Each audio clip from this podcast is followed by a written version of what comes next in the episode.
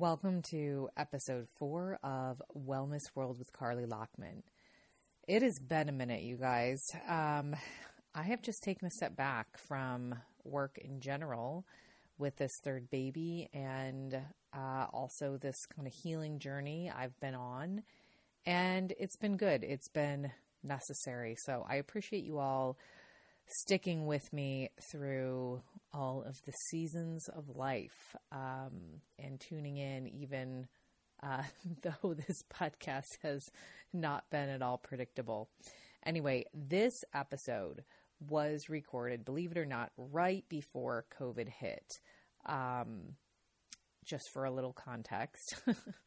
so, last glimpse of the pre COVID world. Uh, it's an interview with Jessica Ersig. She is a low tox living expert. She's also a brain retrainer, which is cool because that is something that I've been delving into a lot lately and I will be talking about in upcoming episodes. But uh, this conversation was great. Uh, Jessica really dives into uh, specifically how the materials in our home can affect our health and what choices we can make, um, what manageable choices we can make to uh, minimize ill effects on our health from uh, building materials, um, furniture, that kind of thing. So, anyway, enjoy. I know you will. And, um, we'll see. I'm, I'm going to try to, uh, well, look, I'm not going to make any promises. I don't know what's happening going forward, but enjoy this episode.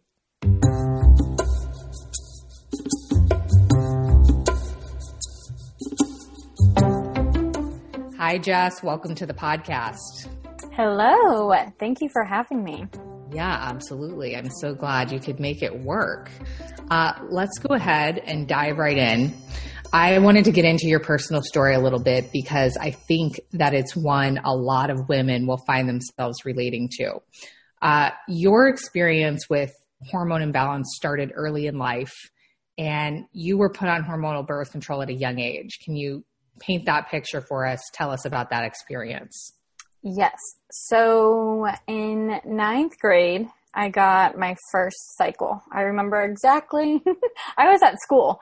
Um, thankfully, I think it was like last period before we were leaving. And I was like, oh my goodness, I got my cycle. Like I was embarrassed because you could like see it through my jeans. Um, and of course, like I feel like that was a little bit later than all my friends having gotten their period. So um, I was just like, oh, I don't even own tampons. What am I supposed to do? And so I went home and, of course, you know, like having all of those talks. But after that first cycle, I never got it again. And it had been close to a year. I was very active growing up. I did competitive dancing. I mean, dancing 10, 15, 20 hours a week. Um, so when I went to the doctor, they were like, I was barely 100 pounds in ninth grade, and they were like, well, it's because you're very active. You know, it's fine. Here, go on the pill. So, I mean, being and in ninth, yeah. How long was that the time period between your first cycle and the time that you actually went to the doctor to find out about it? Um, th- so I, that was probably, it was almost, it was like nine months to a year. So like after nine months of like not getting a cycle, my mom's like, okay, this is not normal. Okay. Like we should go to the doctor. So we went to the doctor and of course they were just like, oh, this is fun. It's just because you're active. So here, go on the pill. So right, right. And then I never and I never questioned it. Like I'm still, I was like, oh, you know, I I was like, oh yeah, I am very active. Like I, you know, did a bunch of sports, and, you know, to me, I was like, I was still very like tiny. So I was like, it makes, you know, probably, it makes sense. Mm-hmm. Um, and so I just never questioned it. I actually had like no, well, at the time, like no side effects of like people, you know, saying that it like alters their mood or does any of that. So it really didn't impact me except for the fact of I just hated taking like a pill every single day once I started getting older. So I moved fast forward like 10 plus years. I go through high school, I go through college, I get, I'm working in corporate. One of my corporate jobs brings me out to California. So I move out to California and you're on the pill continuously throughout this yes, time. Throughout this whole entire time. I'm still on the pill. And was it ever, was it the same uh, pill you originally put on? Was it ever changed, tweaked? Um, I believe it was changed and tweaked. I don't believe I was ever just on the same pill. That I don't remember 100%. Um, but I do believe I took multiple. I because I remember like being one in a purple pack, one was in like a yellow wheel, just because I think my insurance changed with my parents over the years.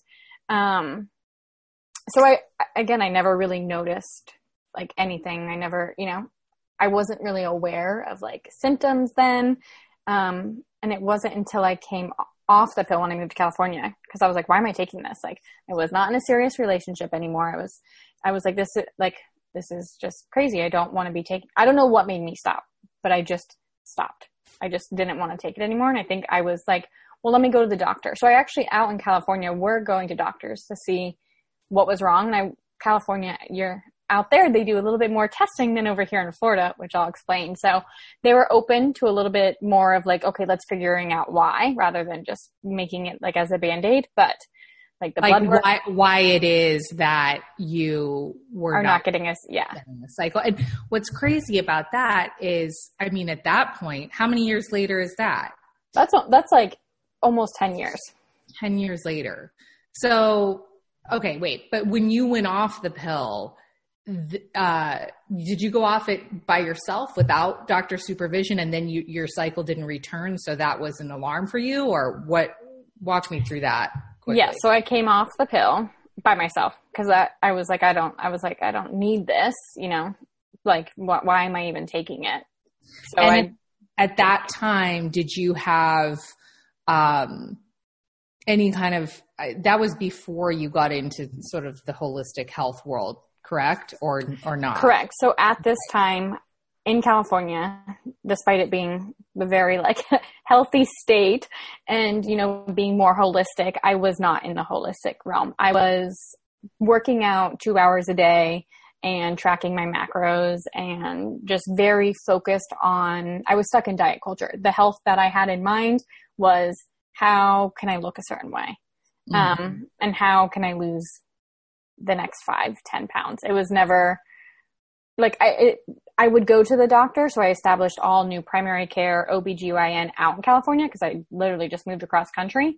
So from there, you know, I shared obviously my story to them and I didn't get a cycle. So one of the, my OBGYN was like, okay, well, we'll do some blood work. So I did do blood work with her, but of course everything came back normal. I don't even remember what the blood work was, to be honest, because I wasn't very involved back then.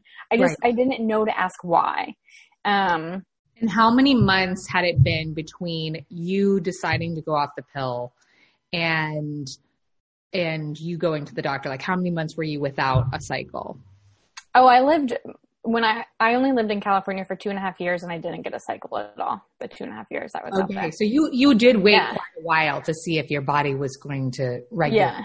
Mhm. So then I went. My grandmother passed away from ovarian cancer, so that was of concern. So then I got an ultrasound, and then that came back normal. Um, so again, they were just like, "You're active. That's probably why you don't have a cycle." So I was like, "Okay." Still, not. It did not cross my mind that like this was a problem. It, it just did not cross my mind. So then I moved. Yeah. And it was so typical. I was just going to say, I feel like our generation specifically, that was such a typical story too. So that, Yeah. you know, of- of being put on birth control very young when there's any sign of a problem with the period. And it was very much marketed to us as, oh, this is, you know, not only a tool to prevent pregnancy, but this is a tool that can regulate your cycle. And of course, uh, you know, now as as holistic practitioners, we know, and I, and I think it's starting to trickle down to the general populace a little bit. But hormonal birth control doesn't fix your cycle at all. It actually shuts it down. It's shutting Yeah. down communication between the brain and the ovaries. So it is very much uh, a band aid and not um, getting to the root cause of whatever problems you may have. But again, this was something that happened so frequently to women our age that, I mean, certainly I know when I was, you know, seeing gynecologists a decade ago, it would have never occurred to me to ask those kind of questions either. It was so, I mean, I saw every, all of my friends around me on the pill. Um, and certainly, you know, many of them because they had quote unquote period problems. So we were very encultured to not question this. Yeah, exactly. Um, and so when I came back, I moved back to Florida because I knew when I moved out to California, I wanted to try something new. I was like, if this is my time to move, I'm going to do it now. And my lease was ending in California and things went wrong with, or like just with roommate situations out there. And I was like, you know what? I'm just going to move back to Florida. So I moved back. And then, of course, my mom, once again, is like, it's not normal that you're not getting a period. You need to, you know, go see the doctor. Of course, her mind was, you need to go on the pill. So um, I went to the doctor. Sure enough, they're like, "Oh, you know, you just like, you know, you're very active." Like the same message. I'm like, "Oh my gosh!" Like, and so I went on the pill, and I knew at this time, I was like, I'm, you know, in my mid twenties. I'm like, there has to be like, there's something else, but I did, I didn't know what. So I took the pill, but this was the like straw that made me change everything. I was emotional. I could barely talk to my parents. I would lash out at them. I was very like depressed and I'm like, oh my gosh, I'm like a happy person. This is so not me. And I would just start crying like out of nowhere. And then I told my mom, I was like, I can't do this. I was like, this, I was like, this is not normal.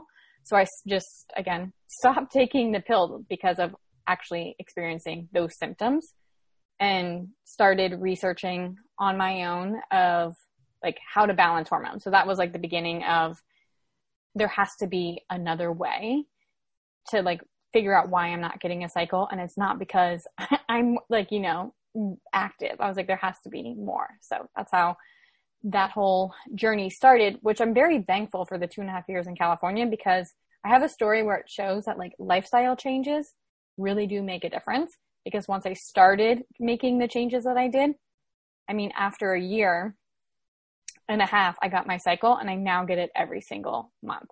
But there were like ups and downs. Like, of course, I went to, you know, having insurance. I got paid to go to the doctor for my insurance. I was like, oh, why not? Am I going to go? And one of the OB-GYNs told me, you're going to get cancer if you don't take the pill and you have PCOS. I'm like, you didn't even test me because I told her my story and I told her like what I was doing. And she said, I, at this point, I was actually researching. She told me I was being Dr. Google.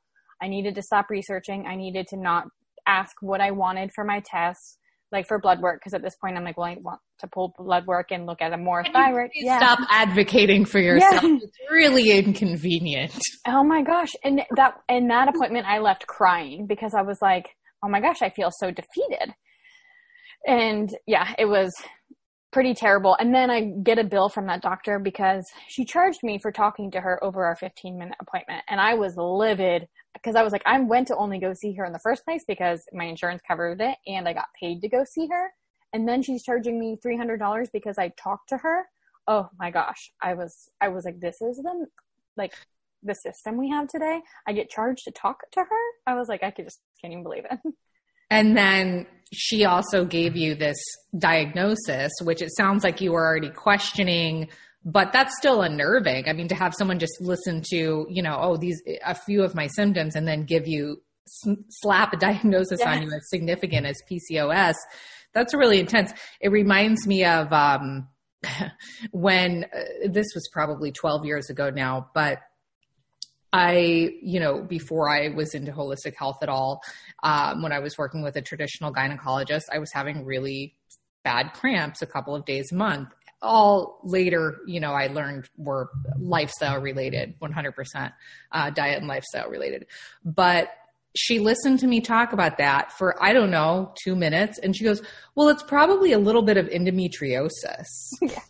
Yeah. Just, a, just a, just yeah. a tinge of this really serious disease. Like, on what planet are you diagnosing me with something like that without testing? Without any testing and you know a, a, couple minutes of conversation about symptoms i mean that's crazy. And of course the answer was the pill.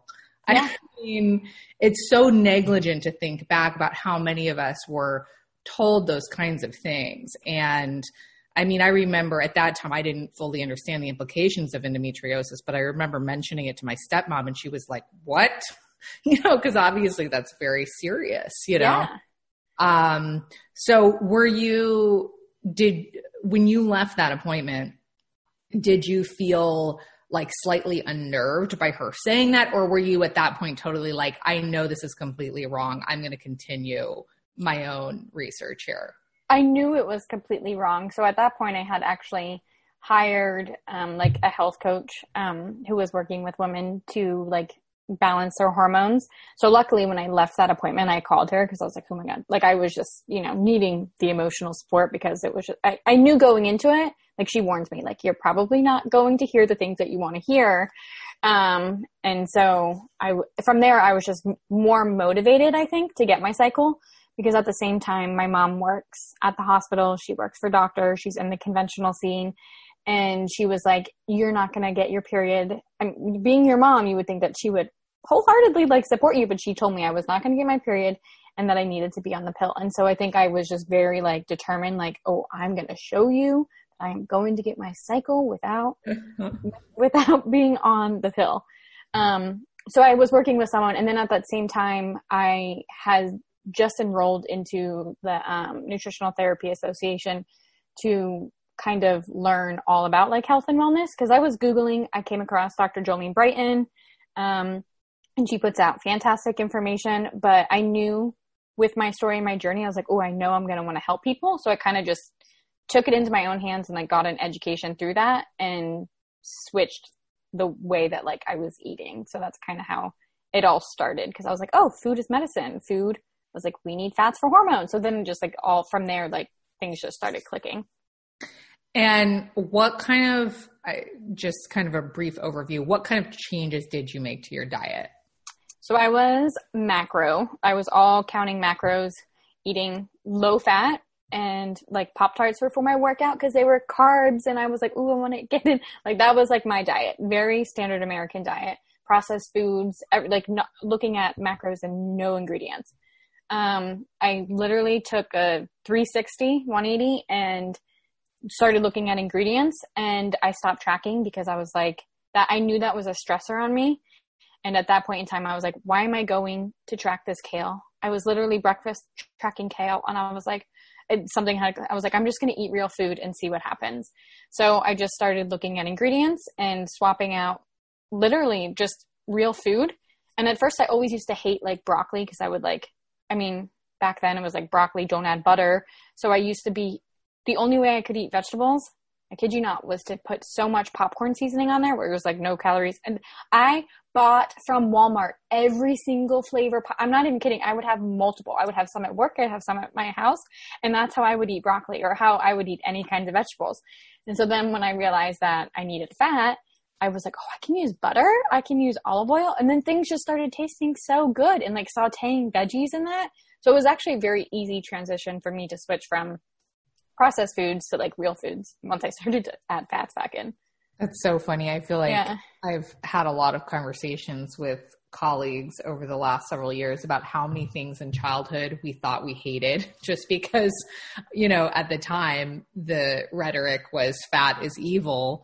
And so everything, you know, like pork chops, for example, like bone dry pork oh, chops. Oh, yeah. How many of us in our generation thought we didn't like pork. And now pork is having this total renaissance because, you know, when you cook it up with fat and really, you know, enjoy all those flavors, it's a completely different experience. But yeah, that's so funny. I think there there are so many things like that that because we were forced to eat them like completely bland or with like margarine or whatever that uh, you know we thought were were really um, really gross when in fact you know they can be um, you know, real food can be so flavorful and, and delicious when it's, you know, prepared with other real ingredients. Yeah, and that definitely like being a macro base too. Like that was a whole like restriction on food. Like I feared food because of you know the thinking that it would make me fat.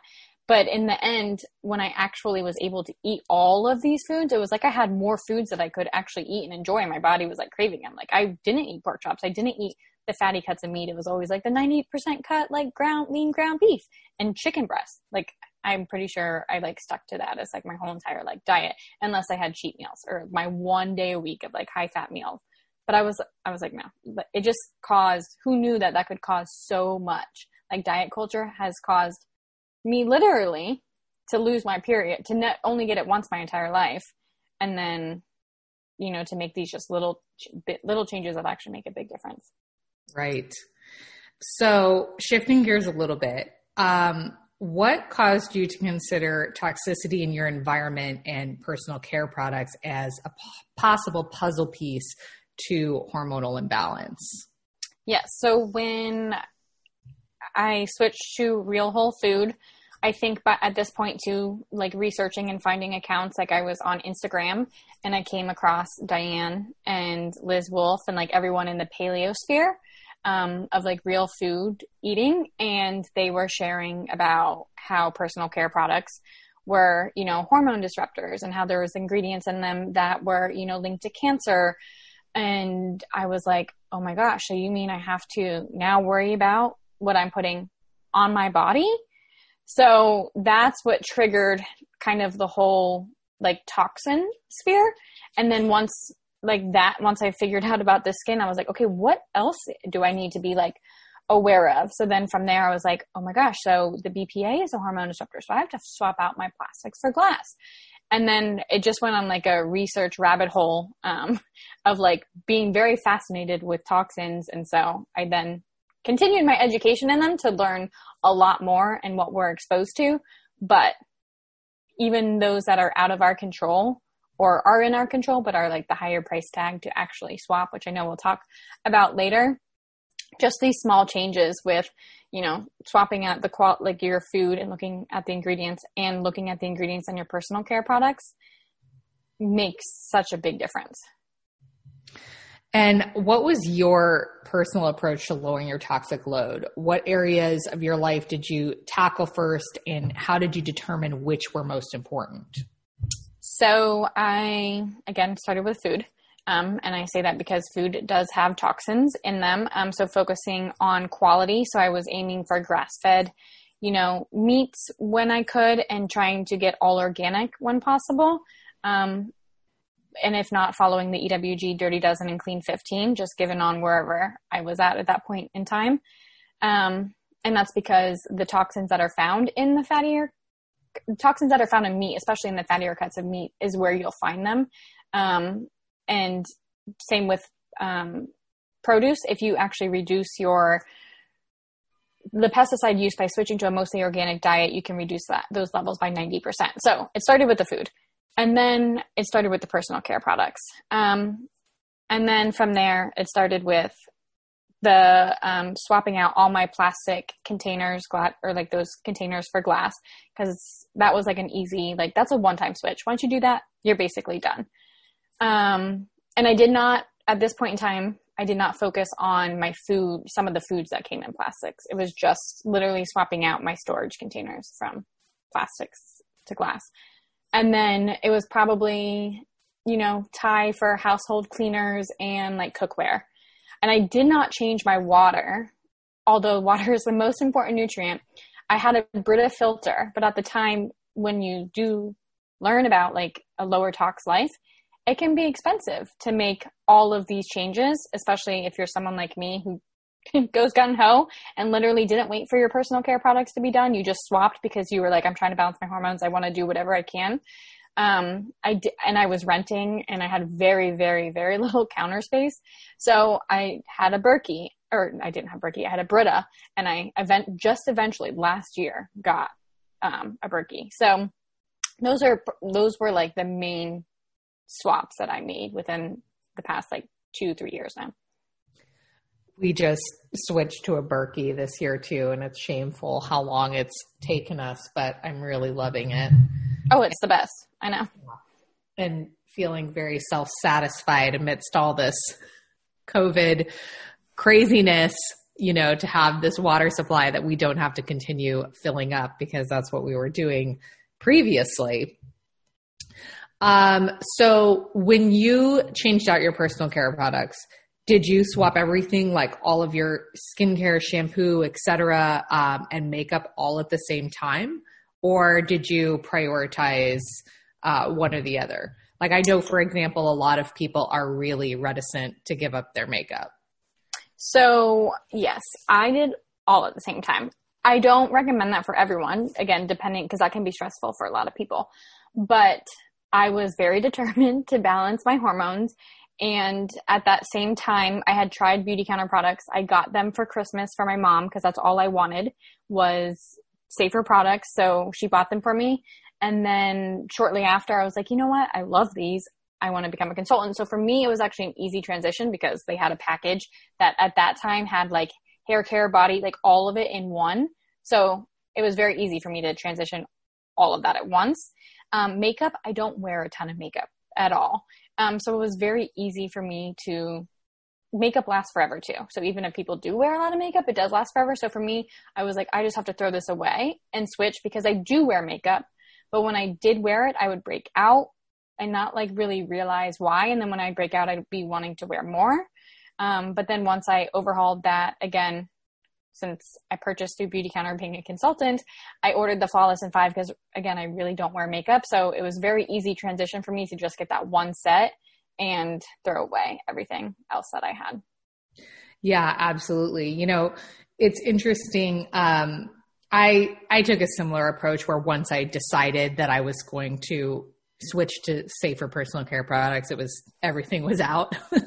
um, but that's sort of my personality type as well. And I yeah. I also don't necessarily recommend that to everyone because I do think it can be a little stressful, especially financially. Mm-hmm. Um, but one of the things that really pushed me over the edge um, to make that call with makeup specifically, and I'm not going to, I can't remember the exact statistic, but there was a very alarming statistic that I read in my research about uh, the levels of metal toxicity um, and how in women that used conventional makeup and how drastically they changed even after seven days of stopping wearing that conventional makeup. Um, and metal toxicity is something that is part of my journey. And so that just really, really struck me. And I understood how, you know, important that really is. So, but the other really important piece there beyond metal toxicity is, you know, that, that dose of endocrine disruptors that you're getting every single day, you know, when you put your makeup on. Well, and just because a chemical is, you know, correlated to metal toxicity doesn't also mean that it doesn't disrupt the hormones, that it doesn't, you know, cause cancer. So it can be have multiple impacts to our body. Absolutely. So you point out in your e-guide that many programs that are designed to achieve healthy hormones are completely diet focused and they often fail to account for the hormone disrupting agents that are so abundant now in our environment. Um, what would you say are primary endocrine disruptors women need to be aware of as they work to balance their hormones? Yes. So first, I kind of want to touch on hormones in the endocrine system and like kind of why this is important. So we understand because I think the why to everything is so important. Um, and the, so the endocrine system is specifically made up of a series of glands that are distributed throughout the body, which then produces one or more hormones. So these glands are the pituitary, the pineal, the thyroid, you know, parathyroid, pancreas, you know, hypothalamus, ovaries, all of the all of those hormones. So these glands and hormones, they, you know, produce pretty much every single body function in you know our body. From metabolism our energy reproduction our stress response you know our sleep like even our moods.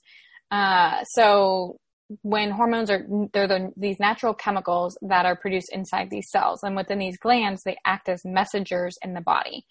Um, the reason why this is important is because this is the main means of communication between the systems of the body. So our endocrine glands actually send out signals to our cells and the organs through the release of these very, very, very, very, very, very tiny amounts of hormones. Um, so you can basically think of like the endocrine system um, as like the communication system, and it does function as locks and keys, as into what kind of messages it responds to. So um, I mean, every hormone has its unique chemical composition, but the thing is, is for example, an estrogen receptor in the body only pairs with estrogen. But when you correlate it to toxins, you can also mimic estrogen. So that's where we come into the hormone disruptors. So I just wanted to kind of clarify um, all of that. But some of the top chemicals that are linked to hormone disruption are BPA. So, I mean, this was first developed as a synthetic um, estrogen, and it's been used in plastics for since 1950s. Um, and then their replacement chemicals, since I think BPA is becoming a buzzword um, these days, even if it says BPA free, most of the time we don't know. Most of the time it's replaced with a chemical that we have no idea what that could be concerned of. But in this case, it's BPS and BPF, um, which also are just as of concern as BPA. And so these are usually found in your canned foods, like your water bottles and like even cash register receipts. So the receipts that we receive at the cash register, that has BPA on it. Um, and the things that like increase the leaching of toxins are heat. So water bottles when they're exposed to heat. And it's not even you accidentally leaving your water bottle in your car. That water bottle has been in a warehouse, it has been in a truck, it has most likely been exposed to heat before you even purchased it. Um, point. Yeah. And then cans or like, especially canned foods, you buy, you usually buy a lot of acidic, not thinking beans, but like acidic foods like tomatoes or oily foods like coconut milk or anything fatty. And those two things actually increase the leaching of um, the chemicals, the BPA, um, into those products. Um, same with like nut butters. Uh, so yeah, so BPA, of trying to avoid BPA is one of the biggest, or the, not the biggest, but one of the easier things to avoid because you there's a lot more glass options these days. And remind me, okay, you said what were the two things that companies are now commonly replacing BPA with? BPS and BPF. And are those also estrogen mimicking? Yeah, they're the same. They do the same thing as BPA. Um, yes. Okay. And just to clarify for the audience, when we talk about um, estrogen mimicking, what is happening is the body is essentially being confused by these estrogenic chemicals, thinking it's the body's natural estrogen when in fact it's not. And that's where um, many women will end up with because of so many uh, estrogenic um, chemicals and agents in their environment, will end up with what's called estrogen dominance, which can lead to a whole host of health problems. So that's why we're really trying to avoid those synthetic and phytoestrogens. Yep. And then another chemical of concern that I would tell women, anyone to really look out for is phthalates. So, I mean, this is often to make, um, it's used to make plastics a lot softer. Um, and it's also, so not only is it used for plastics, it's also used in fragrance to make that stick. So in like the personal care industry, um, you'll never see phthalates on the ingredient label. You'll see fragrance. So they will say phthalate free, but then you see fragrance. It's total marketing, greenwashing scam. It has, if it has fragrance in there, it can contain so many unknown ingredients that are linked to hormone disruption. Um, and this is what, you know, if you have ever washed your clothes and you realize when you go to wear that shirt a week later or heck, even a month later and it still smells, that's fragrance. That's phthalates on your, you know, clothes. Um, so this is, I mean, phthalates are, you know, you would want to avoid and usually found in things like your personal care products, your can, your scented candles, air fresheners, nail polish, vinyl flooring. So I know we're going to talk a little more on like household things um, and like household dust and food packaging is usually where phthalates is found in.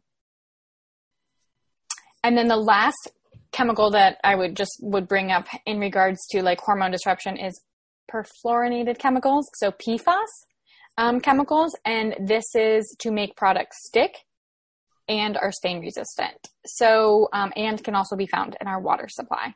Um, and the issue, the reason why I bring these ones up is because they are extremely persistent. So they can live in the body for three to eight years and forever in our environment. So these are chemicals that are found in your cookware, your dental floss, again, and water. So that goes back to when you asked me, like, what are the things that I switched in the beginning? And all of these are basically the top three chemicals that I mentioned were found in my plastics to glass, my personal care product with the phthalates, and then the cookware, you know, getting rid of that nonstick Teflon. Um, so I feel like this is such a hot topic right now. I have to ask, what cookware did you settle on when you switched? So I ended up going with I had never had a cast iron, so I got a cast iron because it was actually inexpensive. I, you know, and yeah. it's actually one of my I cook in it almost every day, like everything in it. It's one of my favorite pans to cook in. Um, but I also do have some stainless steel as well. Yeah, cast iron I feel like is a really uh, budget friendly switch, safer switch. And I mean, the beauty of it is it cooks so much more evenly and so much yeah. better than those Teflon pans anyway. I, I find that, you know, clients that will switch over to cast iron are having like, you know, they have like a food renaissance because it really is, um, it's just so much more effective. I find it distributing heat well, not only that, too, non-stick. People are avoiding fat. When fat, we need fat to make our healthy hormones, and your food won't stick if you're using plenty of fat while you're cooking. So, yeah, absolutely. Really good point. Yeah. So, what would you say are some practical tips for lessening endocrine disruptor exposure? So, I know we talked about what did I do, and I did, I went all in. Um, if you can do that, that's great, but that's not practical. Practical, I would say, is, you know, swap with what you're running out of. Are you, especially if you're looking at personal care products, are you running out of your moisturizer that you're putting on? Great. Swap to a safer option and keep using what you have until you run out. Um, same goes for like your household products. Whatever you're running out of, that next time, I would say opt for a safer option. Another practical tip is I mentioned those PFAS forever chemicals since they never fully degrade. You, just kind of have to make this the switch to the the pan. Um, again, the cast iron is pretty inexpensive and it will last years. Like I know people who have had their great grandmothers like cast iron. I'm like, man, I wish I had that. But um, it will, you know, so yeah, yeah. so you know, trying to swap out those forever chemicals that do stay in our body and are so persistent and we just can't detox them as quickly. Like some chemicals, we can actually detox them um, and excrete them within a day, but it's our overexposure to all of these chemicals that puts a burden on our body that we can't actually, we don't support our body to detox. And then I would say another practical is to focus on if it's like you're not doing the when things are running out if you're not focusing on the forever chemicals is definitely skincare because what we put on our body it's our largest organ is just as important as like what we put in our body. Absolutely. So recently you started consulting with people about how to build or remodel their homes with less toxic materials which is really interesting to me. Um, what are some of the top offenders to consider in the home and what can they be replaced with Yes, I love this question. Um, so, considering if someone has changed some of the suggestions that I mentioned before, then to look at this. But if you are remodeling, now is the perfect time to consider, you know, reducing your toxic exposure in these areas.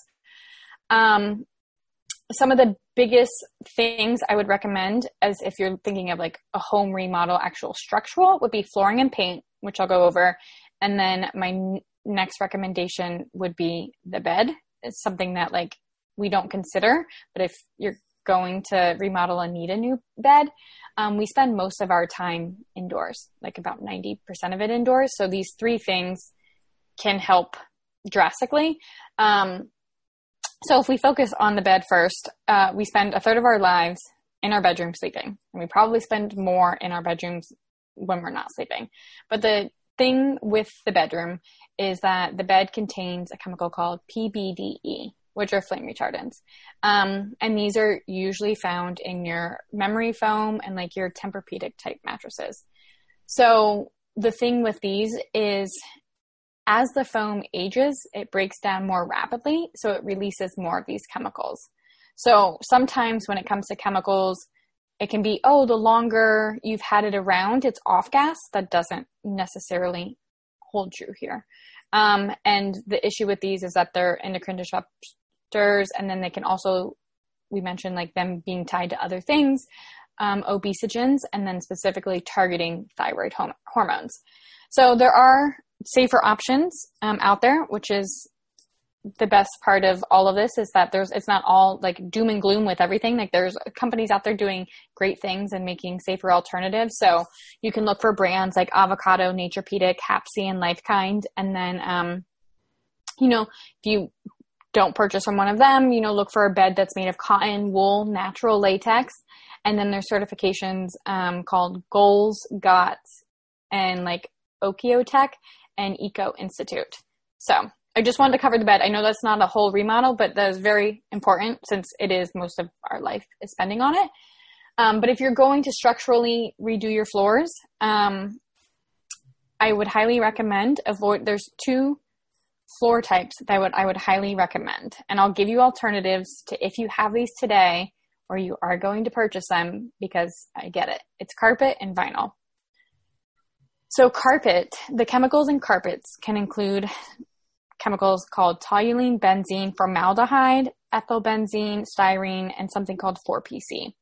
And the thing is, is like even this 4PC, it's not necessarily added to carpets, it's a byproduct of styrene. And so then this can contribute to things like multiple chemical sensitivity. And not only with carpets, you have to worry about the foam that's underneath of them.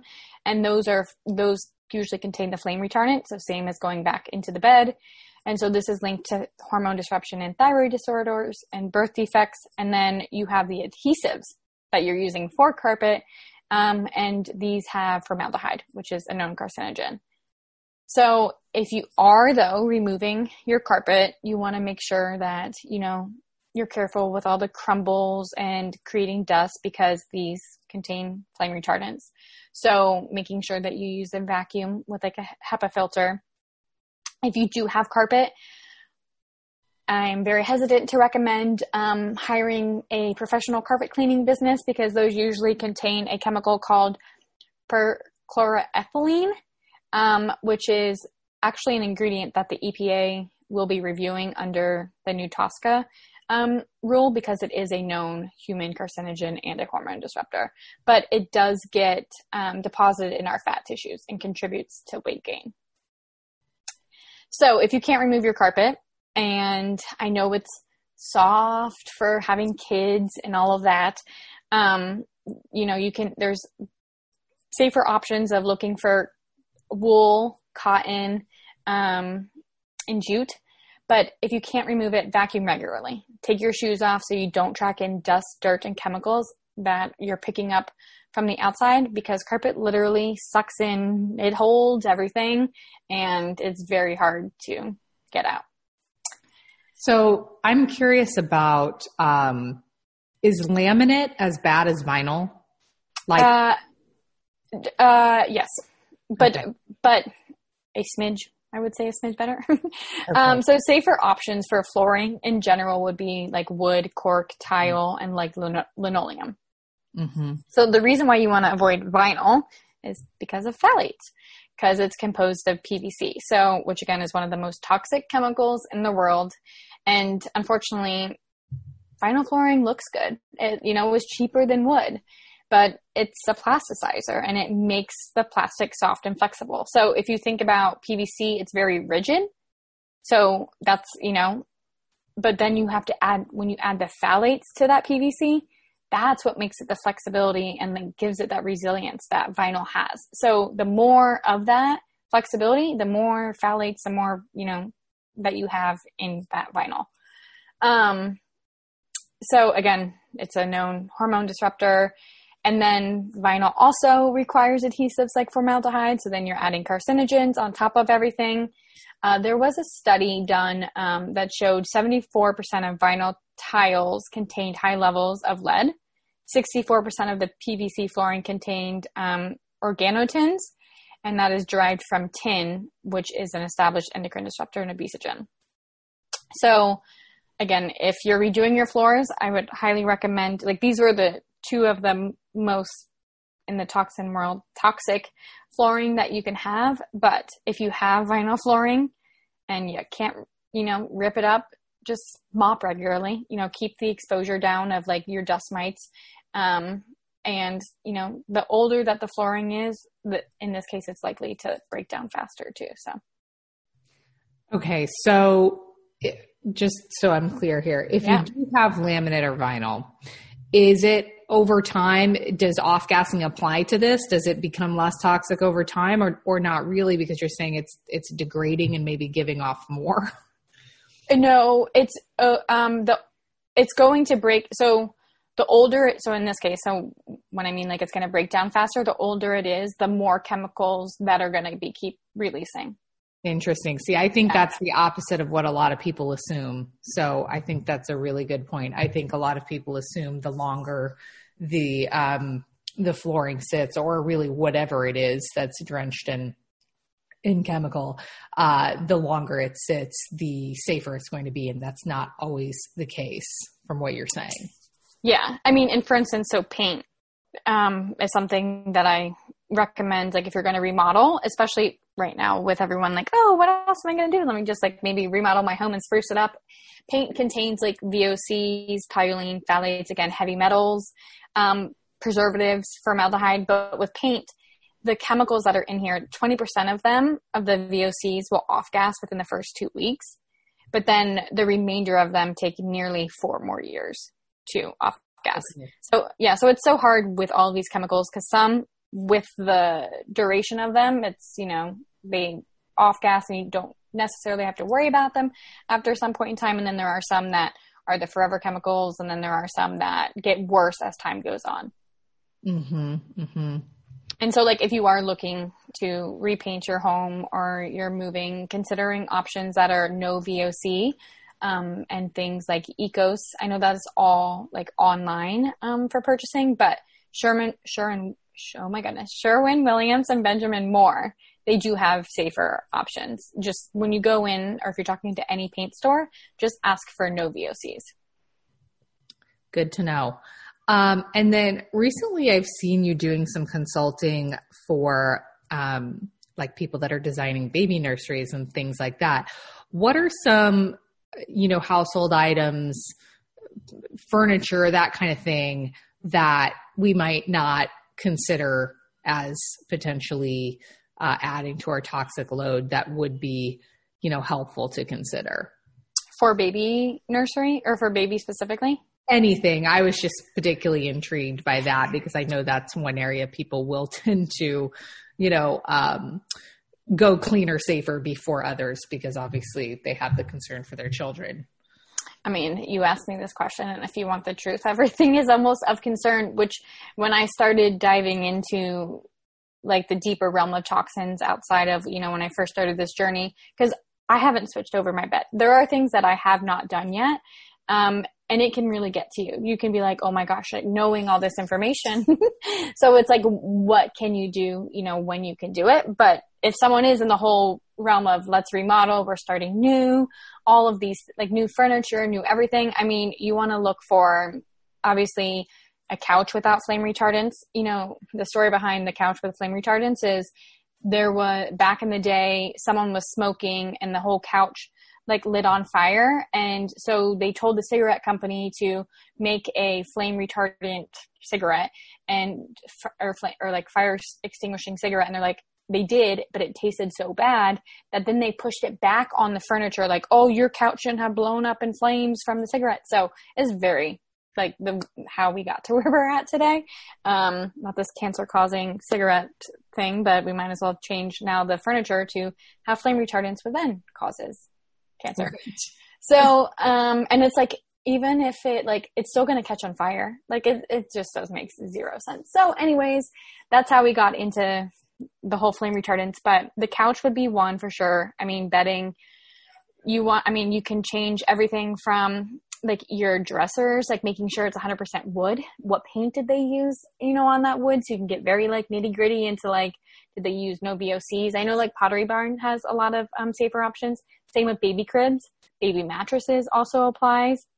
I mean, you think we spend one third of our lives on our bed. Babies spend nearly like 90 like especially in the, their early days are like 90% of their lives on the bed um, yeah. and pound for pound those chemicals are impacting them way more than they are than us Yeah, that's a good point. And one thing I will mention is a uh, less toxic baby mattress is far less expensive than an adult mattress. Yes. So that is something I think is very accessible to everyone.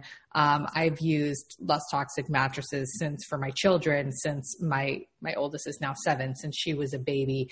Um, you know that was something we were able to make a priority because it is it is a very budget friendly um, switch to make, and it makes a big impact, just like you said, because they are so tiny. Yeah. Um, and you're right. I looked at mattresses and I was comparing like just your versus your standard mattress, and it's pretty much within the realm of like the same price, you know, maybe a little bit more, but nothing too extravagant. Um, and then, I mean, with you have flooring, you have paint, you know, you have water filtration, you know, maybe in your house if you could do. So we mentioned the Berkey earlier ideally a whole house water filtration would be you know key so the water that's in your shower. Like sometimes someone who's like losing hair like that is in regards to like their hormones or their thyroid or something like that acting up. But again those chemicals that are in our water are causing those hormone disruptions and there's a story that one in my group, one lady changed her shower filter and just no longer lost her hair anymore. And it's like insane. So like a whole house water filtration system. I mean, looking at like an air filtration, you know, um, system and having like all the HEPA. Uh, I mean, you like doing mold testing would be like key, you know, to make sure mm-hmm. that, you know, you don't have mold in your home, especially being in Florida. We have to deal with a lot of like heat and humidity, which creates all the mold. Um, I mean, there's, uh, I mean, you can even get down to like the rugs that you're using. So it's like everything that we're like using is something we could look at as far as replacing a safer option. But it can be very overwhelming. So it's, you know, starting with what you know and, you know, those small things that you really can control. Right. So, what role would you say that sleep and emotional health slash stress reduction play in the body's ability to detox? Yes, sleep.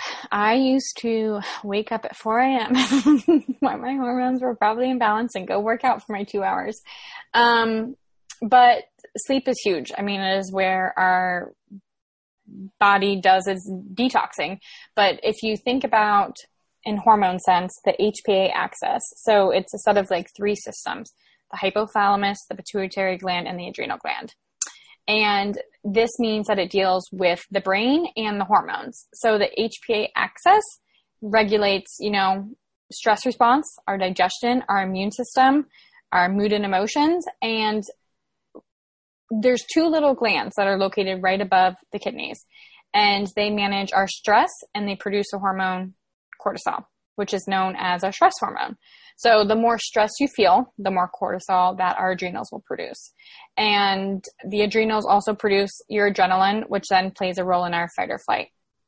So this is, in other words, like your panic button in your brain. Um, but when the HPA isn't functioning properly, our body goes into a state of stress and anxiety, and then it can severely damage our overall health. And one of the things that it impacts is our sleep. Um, and again, that's crucial in supporting, you know, bringing us into a parasympathetic state and getting our body to detox. Um, and, you know, ways that you can practice, you know, managing and addressing cortisol and your, your sleep hormones is, you know, making sure that you try to get seven hours at least minimum.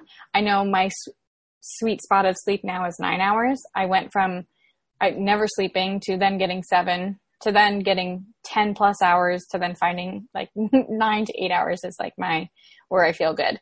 Um, and then, you know, to get yourself wearing like amber glasses in the evening um, when it gets dark, you know, and getting your circadian rhythm with the sun and when it get with the moon. So when it gets dark, you know, trying to eliminate your exposure to blue light. And then as it becomes light out, you know, getting yourself out into that natural light when you wake up.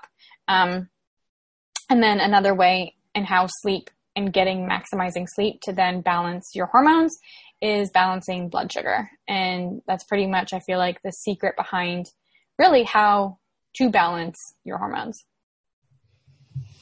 And I know you've personally been focusing on emotional health as a missing piece to the puzzle in terms of supporting the body's ability to detox and achieve hormonal health.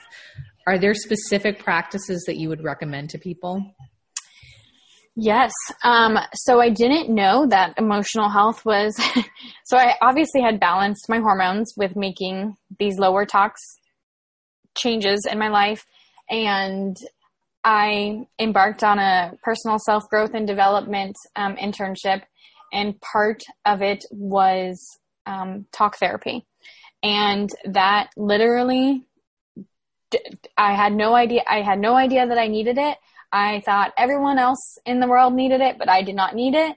Um, I was like, I'm, I'm fine. Like, I'm perfect. I don't got anything wrong with me. Like, I have, you know, good, like, job, whatever. I live near the beach. I have all these things.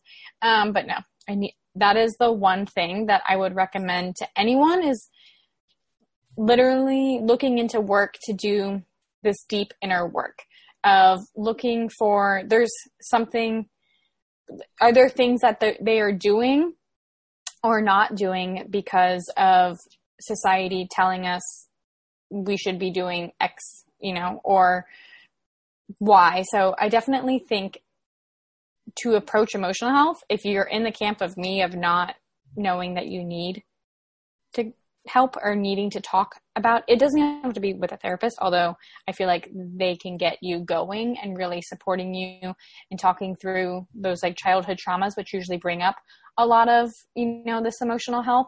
I think um, that is someone who needs it the, the most is those people who don't who think that they don't need anyone to talk to yeah absolutely i think that's a good place to wrap you put out a lot of great free educational content around low tox living and clean living all the time so tell people where they can find you Yes. So I am on all like platforms. I guess not all, since there's so many that keep popping up, but on Instagram at modernly balanced, but it's M O D E R N A L L Y underscore balanced the D. Facebook, same thing. And then I also have a website with um, tips and tricks to, you know, living lower tox. And that is just modernlybalanced.com. Awesome. Well, thanks so much, Jess, for taking the time to speak with me today. This was really enlightening. Yes. And one thing that I want to leave with is it's about progress, not perfection. And I know I left you with a lot, so don't feel overwhelmed. I mean, I'm sure I've overwhelmed someone, but I do want everyone to know I have not even made all the swaps that I have shared with you. And, you know, these little things do make a big difference in the end. Absolutely.